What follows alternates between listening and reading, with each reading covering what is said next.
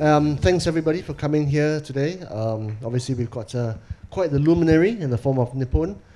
Um, let's start at the start, where all good stories begin. Nipun, um, your resume in the working world is, is quite uh, quite brilliant. Um, you know, obviously Boston, BCG, Amazon, uh, Flipkart, of course uh, Sequoia as well. You you you obviously you spend time in, in retail, merchandising, um, um, e-commerce, product as well, engineering. So you saw you ran the whole gamut of, of functions that basically power what you do at Ula as well. So was that premeditated? I mean, did entrepreneurship come to you then, or did you go into the working world with a view of in, in the longer term go into entrepreneurship? Well, f- hello everyone. Um, good to be here, and thanks for having me. Uh, this is an interesting question. Okay, so I'm sure there must be some entrepreneurs out here and some uh, maybe listening online. Uh, yes, it does look in some ways that it just the career went in a certain path. Uh, but truth be told, my first company, and this is a bit that not many people know, it's deep down on my LinkedIn profile somewhere, which nobody gets to, is that I ha- I did my first startup when I was in college, and it was the year 99 2000 the peak of the dot com uh, bubble. Everybody was an entrepreneur. Everybody wanted to be an entrepreneur. Uh, and you know, i was in college and i wanted to be one too. So i took some money from my dad created a company uh, that actually went nowhere. I lost some of my dad's money and uh, then i was like okay let me gather some experience some maturity before i do my next thing so that's when uh, uh, that's when I said that okay, yeah, I don't know how long it will take, uh, but I will come back to being an entrepreneur. Uh, all I knew at that time, and in fact, if anybody had told me that 20, it'll take 20 years, I would have been like, no way. You know, I I would have imagined three years, five years, 10 years. Somehow it ended up taking 20. If someone had told me that it would, that you know, I was a 19-year-old kid in Delhi, uh, in India uh, had said that you will be building a startup in Indonesia, uh, which I had never visited or thought about, or even like beyond geography class, I had no idea about Indonesia at the time. Um, I'd be like, okay, this person doesn't know. Uh, like, there is no conceivable path that can take me to Indonesia, right? And yet, that's how life happens. So um, obviously, entrepreneurship was in your blood, and it seems as if you know, at a subconscious level at least, when you went into the working world, you were building skills and building functionalities in all the in all the areas, you know, the key core areas that will form the backbone of of Ula, uh, ultimately, right? Um, what did you learn from the working world? Would you advise entrepreneurs to very, to be very cognizant about building value, building skills, building network, even? Before going into entrepreneurship, or would you would you advise the opposite, like you know, a la Bill Gates, for example? Yeah, great question. Okay, so let me let me before I get to specifically here, let me talk a little bit about the bit that I did not answer from your last question. Uh-huh. Did was it was it premeditated that I will take this path? That part was not true, but it so happened that every step I knew I was gaining a new skill in whichever job I went. So even though it feels like okay, he starts out with coding as a software engineer, and then you know all the way to being an investor, along the way running a P&L, building product, raising money, all the kind of things, which somehow would eventually culminate in having all the skills required as a founder. Is that the right path to take? Maybe. Um, is there other other paths that get you there easily? So there is nothing that says that you have to wait 20 years and take all those skills along the way before you start. Uh, in fact, my view, if I were to, with the benefit of hindsight, and obviously this is my personal opinion, uh, is that we, I needn't have waited 20 years to start. Yes, I would have been short by a few skills. I would not have all the skills, but I would have had enough, right? Uh, but for various reasons, I hung on, and you know sometimes the cash in the bank looks too good, and then you're like, okay, uh, am I ready to go back to no salary? Am I ready to go back to you know uh, staying in budget hotels versus staying in nice hotels? Uh, and if you really want to do it, you'll just do it. How old were you when you went into entrepreneurship? How old Which did you? one? you know, The obviously no, first the one or second one. Uh, I was 37, 38. okay, so so not not exactly you know the the classic spring chicken lah, right? No, of course. No. Um, and that's actually what I'm saying is that I wish if I had if I if I were to if I were to go back and rewrite certain chapters, I would go back and say I should have started when I was 32, 33. There was nothing new. I mean, of course, I learned a lot in the 32 to 37, but none of that was something I could not have learned anyway. So there is somewhere, and this answer varies for every single individual out there based on the quality of the work that you do. Somewhere there is a tipping point where you've done enough, and your learning seems to be tapering. At that point, it's by all means that's the point to just start, and the sooner the better. I mean, different people get there at different times, but Were there any skill sets that you think you picked up in the working world, which are you know typically axiomatic of being in entrepreneurship, whether it's coding, whether it's learning how to uh, face uh, fund manager or investors? I mean, what, what kind of skills uh, came in most importantly to you? I would say all of the above. And uh, probably this is the the benefit. So I talked about starting earlier, but now the other side of that is today when I speak to an engineer, I speak their language. When I speak to an investor, I speak their language. Right? When I speak to a, an employee on the business side, a salesperson, I speak their language. Right? I know what it's like to be them. I know their incentives, I know their pain, I know what they're looking for, and that makes a conversation so much easier because it's no longer transactional. Yeah. So you know, I, th- I think we let's switch to your time in Sequoia, where obviously you know you, you came across a vast network of entrepreneurs. You know what uh, basically um, big investors want to buy or, or not want to buy in investors uh, in, in, in entrepreneurs. You know what, what can you tell the audience in terms of what you know basically blue chip investors like uh, Sequoia look for in an entrepreneur? So I would. Uh, uh, so I was going to answer something, and then you said in an entrepreneur. So I'm going to go with that first. Well, let's let's let, let Versus us, let in a company. in any way you like. Okay. Because uh, okay, so let's start with the entrepreneur. Okay, because the why I why I ask that is because the importance of the entrepreneur changes as the company grows. Right. Today, how many people here know who founded, let's say, IBM or some large company like that that is that has been around for a long time? It doesn't matter who the founder was. Right. Uh, so over time, the entrepreneur matters less. The earlier the earlier stage the company and IBM I only named as an illustration, but uh, the early stage, the earlier the stage of the company, the more important the founding team is. Right? And when, when at least when I was at Sequoia, uh, I'll actually say uh, one one conference somebody asked me a very interesting question, and I was on some panel discussion. Was you know in India, how many of you would know that IITs are very reputed, um, difficult places to get into, and uh, highly reputed, and therefore a lot of founders come out of IITs. Uh, so somebody got up and asked me, why do VCs only give money to IITians? And at least my, per- my view was it's not that they're from IIT. It's more to me about the fact that when you're 15, 16, 17, okay, at a time when you should, many of your friends are out partying or dating or other stuff, somebody there is sacrificing that part of their life to work super hard for a test that they have to pass to get into this institution. So it's not so much about the IIT, it's about the grit. You can find that in other places. I met somebody who was a, a national level swimming team member. And uh, this lady used to get up at like 5 a.m., 6 a.m., doesn't matter how cold or hot or what it is, and go for her swim practice. Right? To me, that is grit.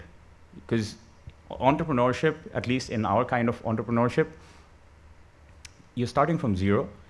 And as we all know, and now as we're seeing with what's happening in the markets, it just gets harder. So you have to have the character to be able to withstand that, to get through that. So if I, when I was at Sequoia, especially with the very early stage stuff, I would look at the founder, these traits in the founder. Now, that's not the only thing. That's necessary but not sufficient. Then you have to look at other things. What is the market? Are you actually addressing something which is a massive opportunity? Because uh, most funds look for seven to 10 year horizons, at least the early stage ones, which means you are, you're actually trying to imagine the world 10 years from now. Right? So the opportunity, if the market is large, then you know you can go a little bit left, a little bit right, and find a path that gets you to some large value. If the market is small, no matter how left or right you go, I mean, imagine a fish in a small pond, right? Like, no matter how many turns it makes, it's always just going to be that. So 10 years later, it's still small, right?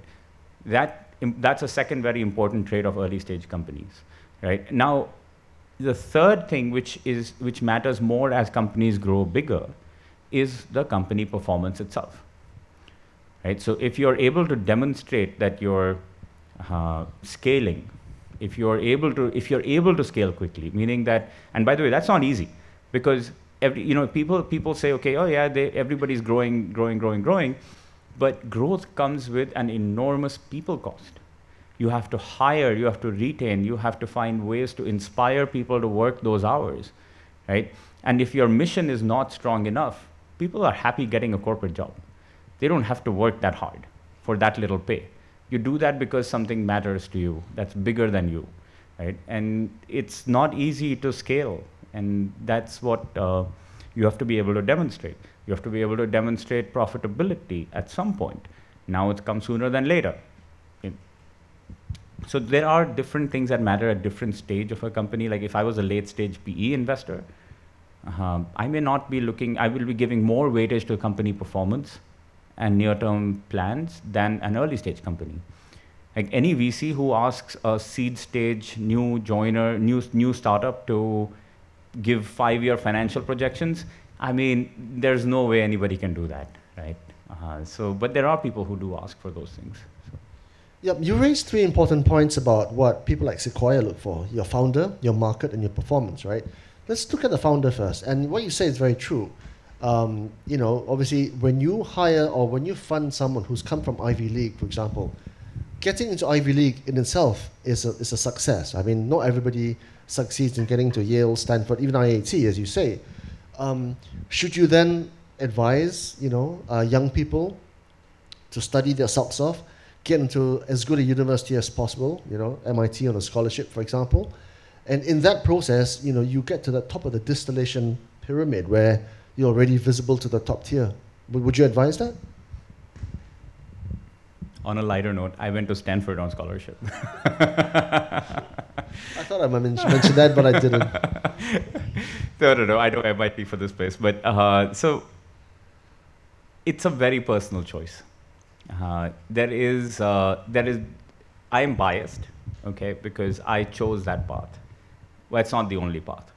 Uh, with that said, I feel like I definitely, each experience for me was a change in a perception of the world. When I went to Stanford, okay, up until that point, I was one of the smartest kids in class. Okay, at that point, I realized I am definitely not the smartest kid in class. There were people there who were so accomplished. I got challenged in ways I had never been challenged. And I, I remember I used to say that I think I've learned more in six months of my master's than four years of undergrad. Because right? you're just challenged in such difficult ways. The kinds of know, the kind of problems that we were solving at Stanford were so different from what I had picked up in undergrad. Um, then at Wharton, the second realization happened. There are more than one ways to be smart. Smart doesn't just mean good at math, good at coding, good at science. No. Smart can be you. Smart can be you, anybody, right? Like there's different flavors of smart, right? And that, that perception, I think, for me came from Wharton. Because there I met people who were Olympic basketball players, coal miners. You know, and I realized that all these people from all these different perspectives are coming in and contributing as well as any of those computer science kids that I had met at Stanford. So yes, it does help. But different people have different priorities, and therefore there is no one right answer. I mean, I know that's like kind of a lame consulting answer, but it's true. no, what you say is true. Um, you know, obviously, people like Goldman Sachs, they hire the best and the brightest, right? The most accomplished academically, the most accomplished sportingly, and then they also look like a million bucks, right? And that's your typical Goldman's banker. Um, going on to the market, the second thing you talked about, Nipun, um, it's no accident that you're in Indonesia, 300 million people. You know what is shaping up to be already ASEAN's biggest economy. You went there not on a whim, but deliberately, right? Do you advise Malaysian entrepreneurs to get out of Dodge and go to Jakarta? Or India, for that matter, or, or China, for that matter? I mean, you know, let's call a spade a spade. This is a, you know, this is a postage stamp in a wide world, isn't it? It's just tiny. Well, it is a profitable market, uh, but your point on the size is valid. Uh, I would say, see, I, I had a, I, again, life shapes up in different ways, right? So, uh, I grew up a little bit in the Middle East right? So I wasn't. It wasn't like I was a frog in the well perspective, right? I already had a little bit of perspective from living in in uh, Muscat, in Oman, um, and you know we were just talking about how I can read Arabic is because I grew up there, um, right? And then I lived 10 years in the U.S.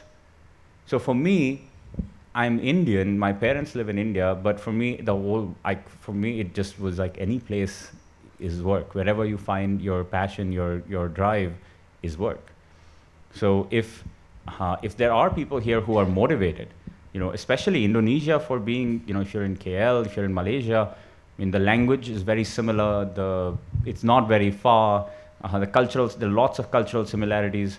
Why not, right? Again, there's nothing stopping an Indian guy from coming and doing it. So why can't a Malay person do it? You know, Malaysians are Malaysians are just as capable. I mean, it's just human nature. There are there are X percentage of people in any random population that you will pick who are risk takers, entrepreneurial, and so on. And that's not any different whether you're from Malaysia or from India or from anywhere else. I think it's just a little bit about what is accepted in your culture. And sometimes, uh, you know, 20 something kids don't. Uh, yeah, at least in India it used to happen. I don't want to draw an analogy here because I don't know the 20 something Malaysians. Maybe some of you guys could enlighten me. Uh, but in, uh, back, when, back in my time, it was very rare because a lot of people were still saying, look for stable jobs. Right? So it was very unusual for someone like me to come out and say, oh, my dad, I want to start my company in you know, second year of college. So. Yeah, and now you guys are running the world. I mean, look at Satya Nadella, right? For example, um, the third thing, right? The third thing that you talked about, which is the company performance. Now we know that we are entering a new era of money, right? In the sense that in the last 12 years, money has been very cheap. Money has been almost free. But we're now entering a period where, as I think Howard Marks of Oaktree Capital, he was on Bloomberg last night talking about how there's a new reckoning and there's a new era of basically maybe slower growth and, and more, I guess, more discerning money out there. So for companies who are trying to position themselves for a new normal, right? Do they try and rewire the brains to get away from the you know the whiz bang days of the last 10 years and and move towards profits and more organic uh, returns like top line revenue growth for example? Should that be the new pivots do you think nipun? I would definitely say there is uh, there is a change okay? But is the change first of its kind? No. Uh, let's go back to my first company right 1999, uh, what we saw after that was this same industry of tech. Of course, it was much smaller, less mature, uh, less sophisticated in every sense of the word, go through a massive, like, it was a massive crash. Like, there is no other way to say it, right? And I was, I was in my, after my company shut down, I had to figure out what to do, right? Like, so I was, when I was recruiting for a job, there were no jobs on campus there was nowhere to get hired. Uh, so I got the first, first one that I got, which was not a great one. Um, but I never went for it, of course, because I ended up going for my master's. But what the point I'm making is it's not a new thing. So, two things come from that. One, there is a light at the end of the tunnel, right? So, the whole world is not always going to be like this. I mean, if it is, then we have massive reset in, uh, all over humanity, okay, let alone the tech industry. Uh, second, uh, the fundamentals of business haven't changed. 20, I would say 2020 and 2021 were, or maybe 2019 to 2021 were stronger aberrations. Right? That is the outlier, not this. I mean, this is just more of a rebound from that. So we should hit some sort of normal, respectable levels. Uh, but from a profitability standpoint, which is the other thing you talked about, yes, I think it matters, and I think everybody is focusing on it. You know, look, I'll. The other important point to make as an as to, to founders out there is, uh, you have to imagine yourself. You know, if you're in a in a sailboat, I give this analogy often because it resonates very strongly with me and you have to be able to see which way the wind is blowing. If you don't grow, if you let's suppose you're in a business that needs capital to grow, right? Like most businesses in our part of the world do need that because there is the revenues catch up much later with the kind of capital required from for hiring engineers and so on. Um, in that environment, you have to know when to hit the growth button and when to hit the profitability button, and sometimes they're not even mutually exclusive. So again, early stage answers different from growth stage answers, different from late stage answers. Um, it, it is definitely a more capital preserving time for sure for everybody. Um, and I think that's again not unusual. It happened in 2001. It happened in nine, in 2008. It happened along the way a couple of times in minor, on minor scales. It's a big one. So as you say, capital is drying up, and but even before this reset happened, Nipun, uh, Malaysian entrepreneurs have lamented. I mean, the common refrain has it been that capital hasn't been that abundant, nor is capital that intelligent or strategic in Malaysia. They've got to go out, go to Singapore, Hong Kong, and try and raise elsewhere. Malaysian capital is notoriously thin and, and dare I say it, less knowledgeable than what you might find in even Singapore, right? Um, how do you get over that? I mean, when you sit in Sequoia, when you used to sit in Sequoia, I'd like to wager that you never bought once in, invested in a Malaysian entrepreneur, correct? Did you even invest in an Asian entrepreneur? I don't know. Did you? Well, I mean, why? Why not? So there are two points there. First, um, Sequoia as a firm did invest in Malaysian founders um, I did not because I was in India. Uh, second, I would I would say you know, okay, uh, the best example I can give is myself, right? The Indian market is massive. Okay, and yet here I am in Southeast Asia. Right? There are no borders for entrepreneurs, and that's not just in tech. That's been around forever, right? Like I mean the uh, the Europeans ventured out in the in, and, and, and found their own ways of making money. Uh, and I wouldn't I wouldn't call it having an impact. They definitely made money though. Uh,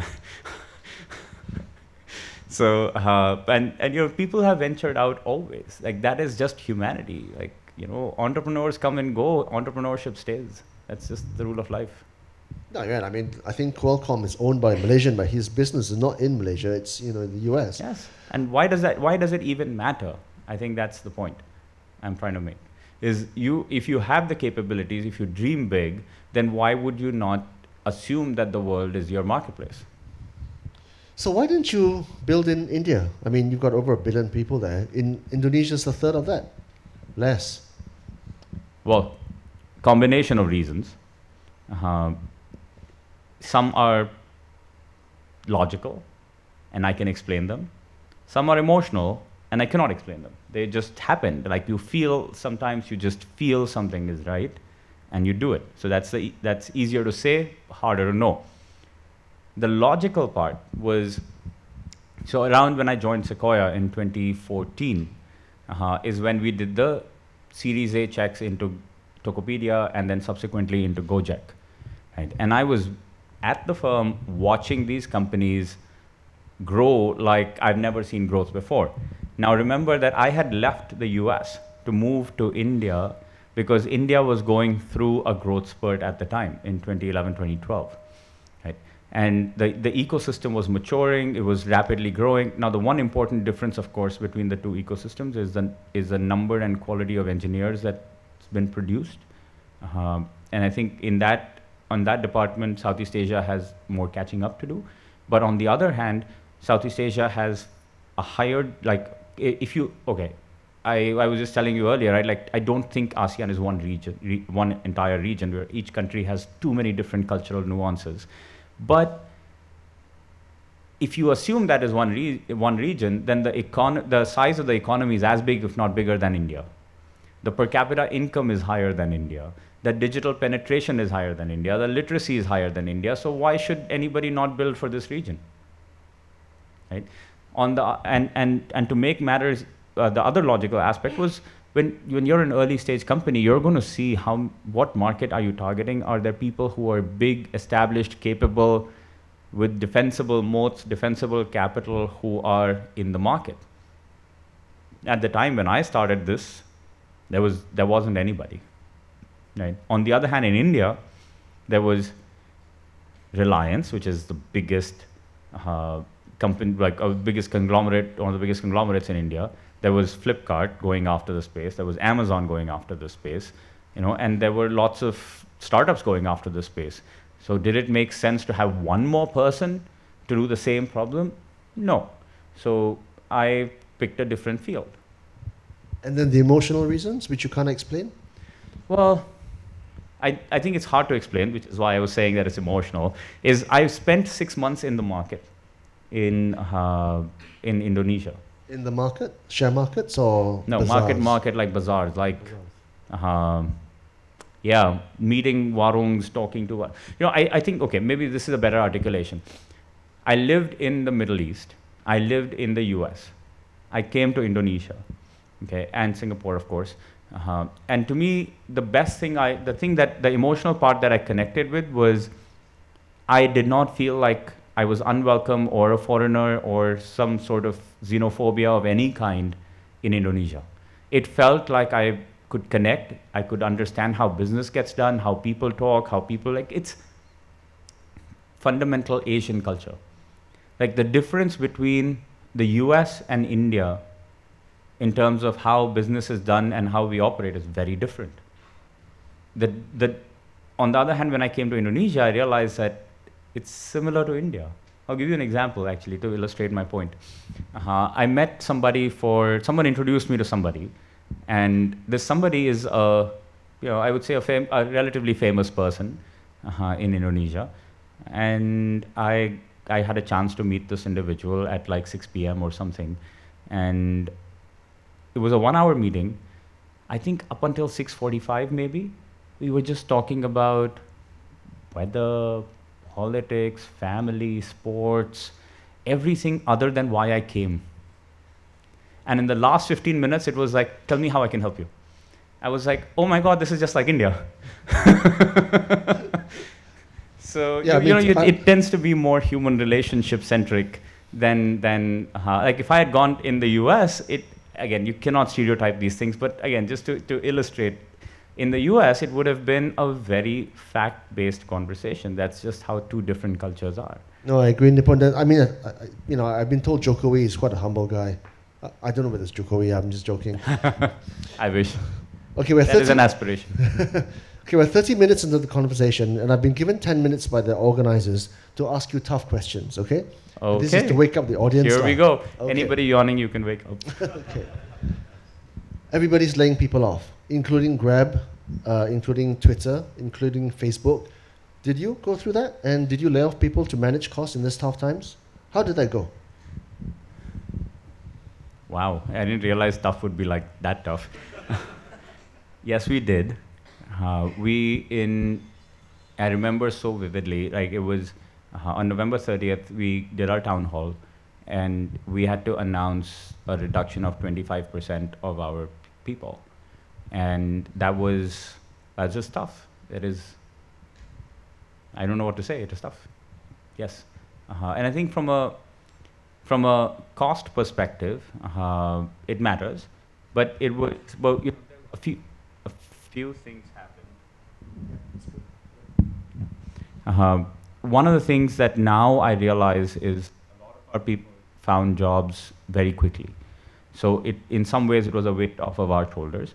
Uh, but that's the ULA side of things. But to a broader question of you know Facebook and Amazon and so on, um, I think there is a cyclical process that is happening. It is unfortunate, but there was, uh, I think it is just, you know, yeah, the cycle, the cycle happens. Now, whether, how, where does somebody draw the line? How do they feel what is right, what is wrong? How do they treat the people?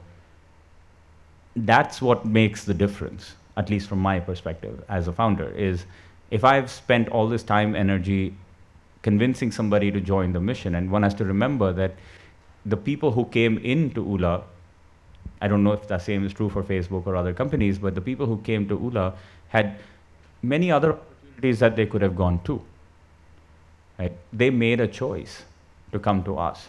So I owed it to them to hand to that so that that would be handled more sensitively. Bigger companies, I don't know. It, I haven't personally encountered. I think there may be there may be multiple factors at work, and how they treat people is probably more process driven and more because it's so many, you know. Yeah, and of course, as you say, cycles. And thanks to Adlin, we know how much you raised in your last round. That was a different era, though, right? And valuations in those days, even as recent as maybe two years ago, were much, maybe much more optimistic. Not going to talk about the value of your multiples right now or your valuations, Nipun, but do you think that you might come to a time when you have to redraw those multiple, those valuations, and start to scale back those expectations? Do you think because of where we are now in the cycle? Yeah, so this is a fantastic question, right? There's, uh, I think if we talk about public markets, forget private markets or Ula or startups or whatever. If you talk about public markets, right, when the stock prices fall, people don't say, "Oh, the valuation fell." It's accepted as a matter of practice that stock prices go up, the stock prices go down. And the reason why people don't talk about it is because it's a day-to-day process. It's a minute by minute, second by second process. Right? The prices are being optimized by the market. In the private markets, transactions don't happen on a microsecond basis. So people talk about valuations. And the assumption is that valuation should only go up. But a valuation is just the number of shares multiplied by the share price. So the share and the share price is what investors are willing to buy the shares of that company at. So if the public market share prices can go up or down, shouldn't private market share prices go up or down? They don't only go up. Right? So I think it's very important to understand that it is at the end of the day a share price. Now, is there a reset in order? Yes. Because again, I, I assume there may also be some business school students here you know, you would have heard about the capital asset pricing model.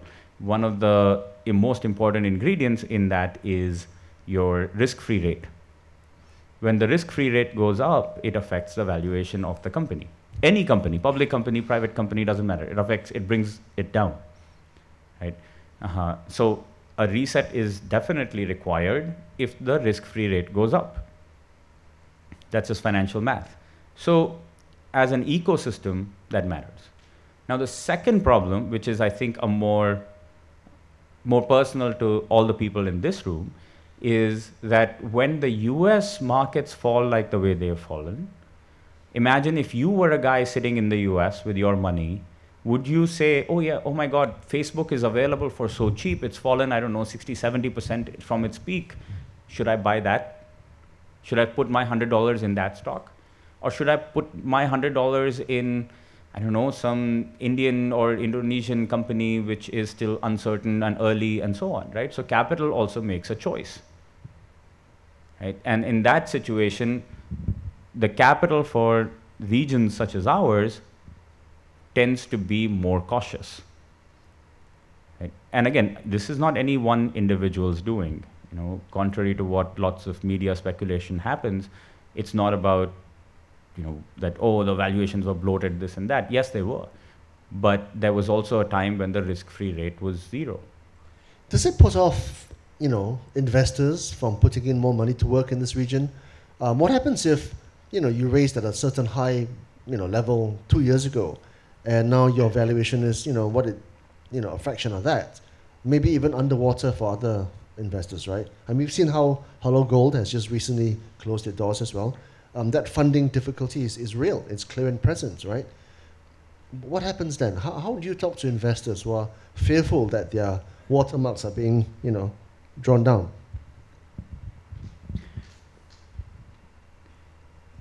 Investors are human beings, right? Also, and I think there's uh, most people understand if you're doing if you're committed and you're doing the things that you should be doing right to be more capital efficient to get more juice out of what you have for the most part unless I'm, I'm yet to meet someone very irrational who says yeah okay because see the way most funds work okay. The way most funds work is that even when they enter right now okay let's take the example of a venture fund which is more early stage fund.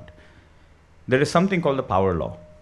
Okay. Power law means that let's say a fund makes 50 investments in 50 companies. Only 5 out of those will be so big that they will give most of the returns of that fund so even when they enter a company they know that let's say 90% of the companies are going to die. And that's the nature of the startup risk. But those 10% that survive more than make up for the loss of the remaining companies that don't survive. Right? So the other thing to keep, the second thing to keep in mind as a venture fund is that you're entering with a seven to 10 year view. And like I was saying earlier, if this cycle lasts 10 years like this, then we have bigger issues in the world. Right? Most recessionary cycles, and we haven't even officially called it a recession, uh, and at least not in this part of the world, because again, Malaysia, Indonesia are commodity-rich markets. Right? Uh, that's not going to change.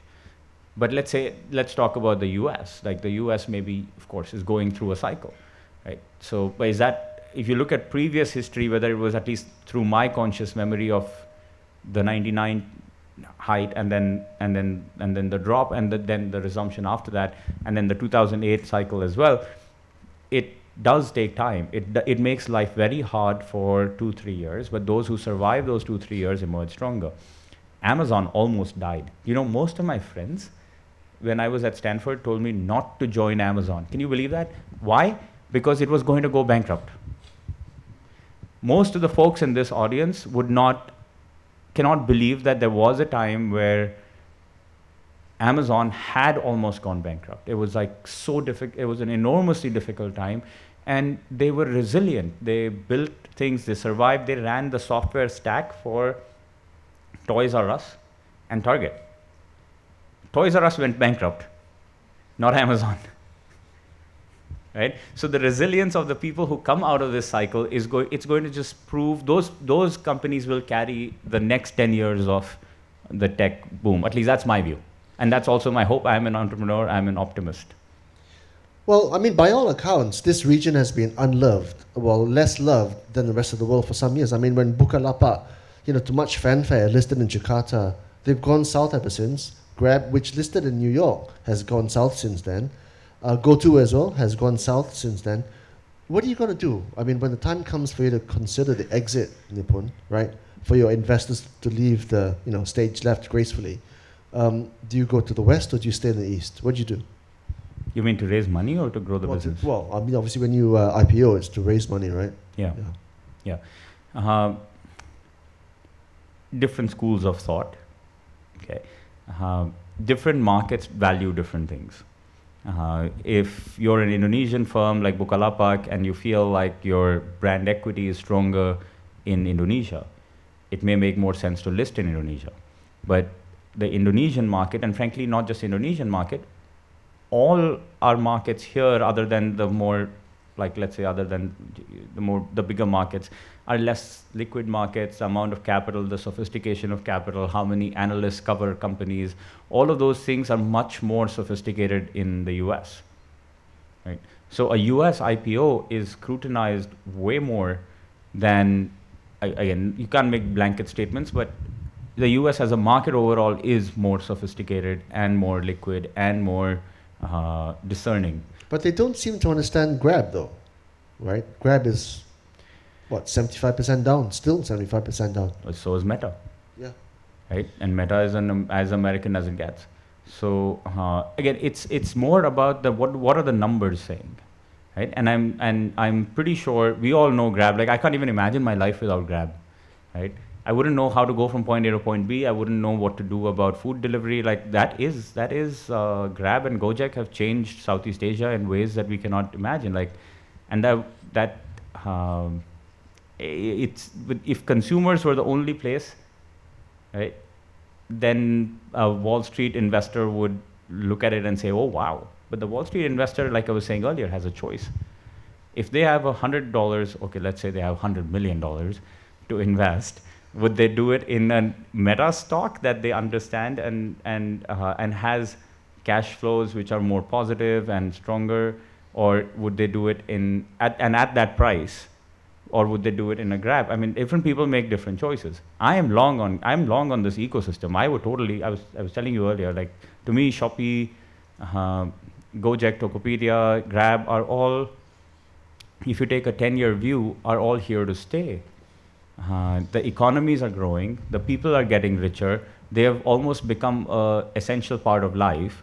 Uh, that even if they raise prices or if they start making more efforts around that price, like I'll tell you, Grab made a small tweak that pained me, but I see why they did it. Like you before in Singapore, they had a five-minute wait allowed. Like okay, we- meaning that if the driver shows up and and you get the message that your driver is here, um, you had five minutes before they added three Singapore dollars to your fare for as penalty. They reduced five minutes to three minutes. Now I don't even have time to tie my shoelaces. Okay, so so I keep losing those three dollars once in a while, but again, it adds up for Grab. It's straight. It's it's it's uh, bottom line impact. So over time, I think they will grow. Similarly, we are seeing this happening in Shopee. Commissions are going up. Uh, in other places, free delivery is being reduced. It pinches in the short run as consumers, but in the long run, consumers also adapt. Uh, and we've seen this market after market. If you take a long, ter- long enough view, the public markets may not be taking the same long-term lens as we are taking over here. So Just imagine if you put $1,000 into Amazon, Microsoft, Netflix in early 2000s. You don't need to work today anymore, right? Okay. So um, Jeff Bezos, right? Now Jeff Bezos didn't just invest in you. He invested in you from his family office, which is interesting. It's not from Amazon coffers, personal coffers. Now he invested in you as the first and I think only e-commerce player, not just in Southeast Asia, but Asia, right? Why? Because you're ex-staff? No, just joking. no, no. First of all, I need to, you know, every forum I have to express my gratitude for that happening, because it wasn't just a, uh, it was a factor of so many things falling into place. Um, I am told, I will admit, I, I, I never spoke personally with Jeff. Uh, and the last time I saw him was when I was at Amazon, and that dude wasn't a one on one setting. Uh, but I do know that uh, I'm told that he, wa- he liked our vision and, and what we were doing. And we, uh, the, the person who is our point of contact uh, is, an, is a very smart uh, but incredibly humble lady who evaluated the deal and recommended it to Jeff. And Jeff, he, I am told he read the memo, and which of course I had written because I know how to write Amazon memos. Uh, and uh, I, I, I'm kidding partly, but I did, I did send her a memo, and I'm sure she must have, you know, borrowed a little, at least a little bit from it. Uh, and that uh, I'm told he he liked our vision and what we wanted to do, and yeah, I was I, I was, I think one of the most memorable moments of my life was when they said yes. Okay. Now the other part, sorry, this is the this is the other reason why, uh, since you said only e-commerce, it was timing. Okay, there are things you can claim credit for in life, and there are some things that fall into your lap. Okay, but when they fall into your lap, you should be humble enough to admit that they've fallen into your lap. Which was that in July 2021, he stopped being CEO of Amazon and moved out of an executive role, which was exactly the time when Series B was happening for us. So him approving the the deal, him approving the vision, all of that was also enabled by the fact that he was no longer in an executive capacity in Amazon, so another e-commerce company is not a conflict.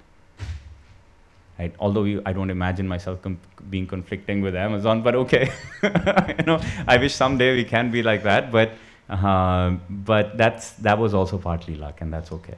Nipun, can we play a game? Uh-oh. only gonna you last- Didn't prepare for me with that. It's only it's only going to last 60 seconds, right?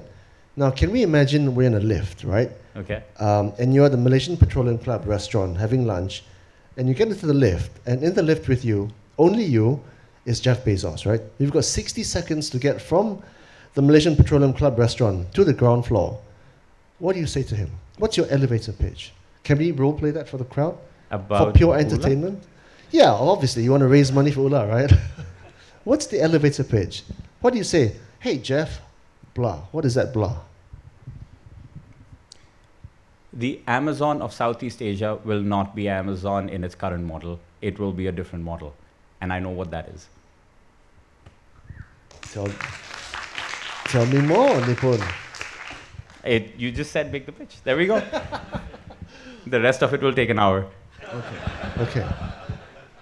Now, entrepreneurs like Ananda Krishnan have gone to India, uh, Indonesia, and failed. Uh, various other Malaysian entrepreneurs, much more, much older than you, have gone there and failed. What does it take to succeed in Indonesia? Can you define fail? I think he pulled out. I think he left the country with his tail between his legs. I think, right? Correct me if I'm wrong.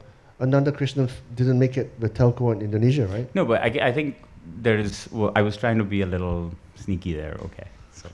Well, I'm the one who's sneaky, right? Yeah. It was uh, look. I I know all startups carry a certain amount of risk. All businesses carry a certain amount of risk. The risk is different in different types. Like some some companies, like startup companies, are more trying to imagine the world 10 years from now and the world that you imagine from 10 years may not how it shapes up i mean the best example of that is back to the future how many people here have watched that movie in they arrive in 2023 you know that? They arrive in 2023 they have flying cars but they have no smartphones. So all that they could imagine at the time was a flying car which you don't have. But what they could not imagine was that a computer would fit in your pocket right? So the future is going to be so different and we're all trying to get there. So who knows? Other companies have other risks like telcos and so on may have debt may have and and you know there are some times that you have to uh, if you're not from the country you don't know the culture you don't know the ways of how things work. It could be many reasons but that doesn't mean you didn't try. So that's why i was being sneaky on the word fail because somebody out there went and tried. And i think to me personally and this can this is again a very personal opinion to have tried something and it didn't work is a better answer to have never tried at all. Right? and that's how we build at ula is we try stuff because even we don't know exactly what will work if i could sit in a boardroom and draw out what the future is going to look like m- I'll, i'm sure short recipe for failure you've got to try on the ground Better to have loved and lost than to have not loved at all, right? i borrowed it from there That's right. How do you scale fast? How have you been scaling in, in Indonesia? What's the, you know, TLDR here? going back to that why fund IIT people example, it wasn't just growing in these two years. We grew a supply chain focused business in the middle of COVID. Right? And we were able to do it because we had a fantastically committed team who was working day in and day out. All of us were. Uh, and you know, the people on the field, I just, you know, and just imagine how grateful one should be. There are people in warehouses, there are people in delivery trucks delivering goods you know, at before the vaccines were invented, right? With masks, with sanitizers, and so on. So it is about commitment. It is about the grit. It is about wanting to make something happen. You know, lots of speed bumps come along the way, and you just have to try not to topple over. So what's next for Ula? Because I mean, Indonesia alone is a big market, at least from a headline level. But you've got tons of islands, and it's not exactly one contiguous mass.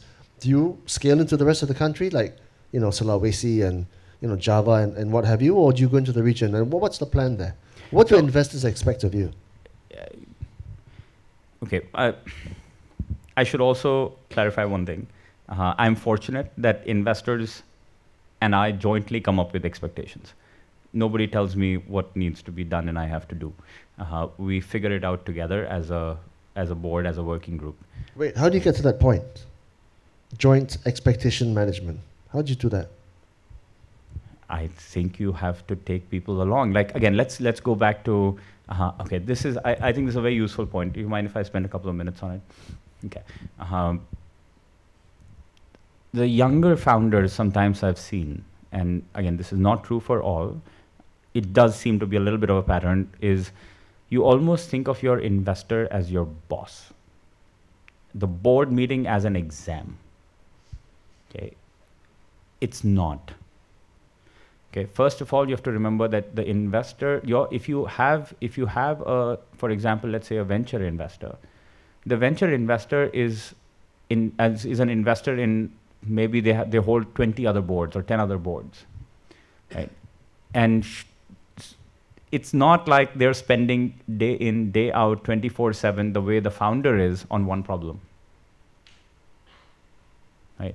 So they're not they're not there to tell you what to do. And in fact, if an investor is telling you on a day to day basis what to do, that's overreach and should be pushed back on.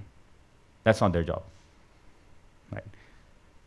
Now, your job as a founder is to say that, okay, you're putting in the hours, you're putting in the, you're getting the feedback from the ground. This other person who's in your board has a bird's eye view of things, and they have a bird's eye view of many things which is why it is so valuable to have someone like that who sees business model after business model day in and day out. But how do you use that? If you use that to say, tell me what to do, okay, that's not going to work because they don't know what you can and cannot do.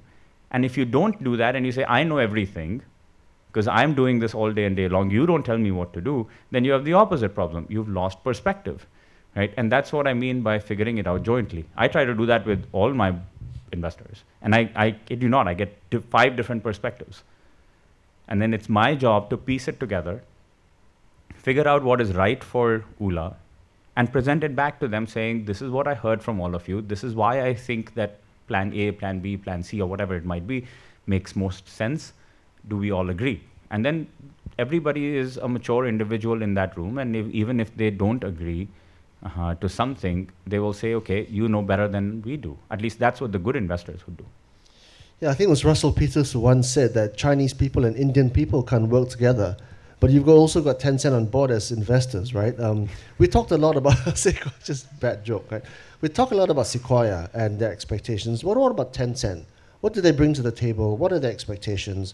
I mean, how do the different complexions of your investors, you know, f- inform your decision making? Yeah, uh, another very important point you touch upon. Uh, the okay, so Tencent is a company. Like it's a, it's not a fund, and there's a very big difference between funds and companies. Funds usually have a structure where they will there. There's a bunch of people who come together to create that fund, and they're called gen- general partners or GPs, and then they take money from other people to invest on their behalf, who are called LPs um, limited partners. They have a job of returning the money back at a sum, like they promise, well, promise as in whatever, it's performance based, but they have ex- there's an expectation that some amount of money, some amount of capital returns will be made over, say, seven, ten years of that fund and returned back to the LPs, which means there is a start and there is an end to a fund. If a fund that you're raising money from has, let's say, two years left in its cycle, it doesn't happen, but let's say it does, uh, then you will be under pressure two years later to give them an exit. Right? Uh, but a balance sheet investor, you know, Tencent, Prosus, whatever, there's a whole bunch, Alibaba, all of these, all of the folks who are part of usually companies rather than funds. And I, am grossly simplifying all things, right? Okay, so just uh, bear with me don't necessarily have the same constraints. If they feel something is working, if they feel something is making sense, there is no contractual pressure to exit. Right? So it always makes sense to have somebody like that on your cap table. Uh, whether Tencent, whether others, I mean, that's, that's all subjective. But once you hit a certain stage, it's nice to have someone who can think 10 years right? and not worry about, oh, my fund cycle is ending that's an important con- consideration. For someone like Tencent, they've been so helpful in perspective on China. Right? What worked? What didn't work? Why did it work? Why did it not work? I get see India. I have first-hand knowledge, and I have enough people I know there who tell me what works, what didn't work, and why. In China, they're my they're my source, right? And they've been in. They've seen the whole journey, from like um, how, you know, I don't know, call it the taxi hailing companies, the fa- fast fashion companies, the social commerce companies, the food delivery companies, they've seen it all. So you get to understand perspective that uh, not available otherwise, especially for someone like me who's never, who's, who doesn't know the Chinese ecosystem as well. Do they want you to go there? Would you consider going there? You mean take China? Ula there? Yeah. I hope someday, yeah. But they don't. They haven't said anything to that effect. See, again, I am. I am an aspirational optimist. Okay, so someday. Nipun, I think I speak on behalf of everybody in the room and, of course, virtually, that this, in your replies, were really a one in a lifetime uh, opportunity. So, thank you for sharing your insights. And uh, we will all be listening to the gong on the New York Stock Exchange when you do go public in the not so near future, okay? Or the not too distant future, rather. Thank you for your time. Thank you for your Thank thoughts. you so much. Thank you, everybody, for coming here.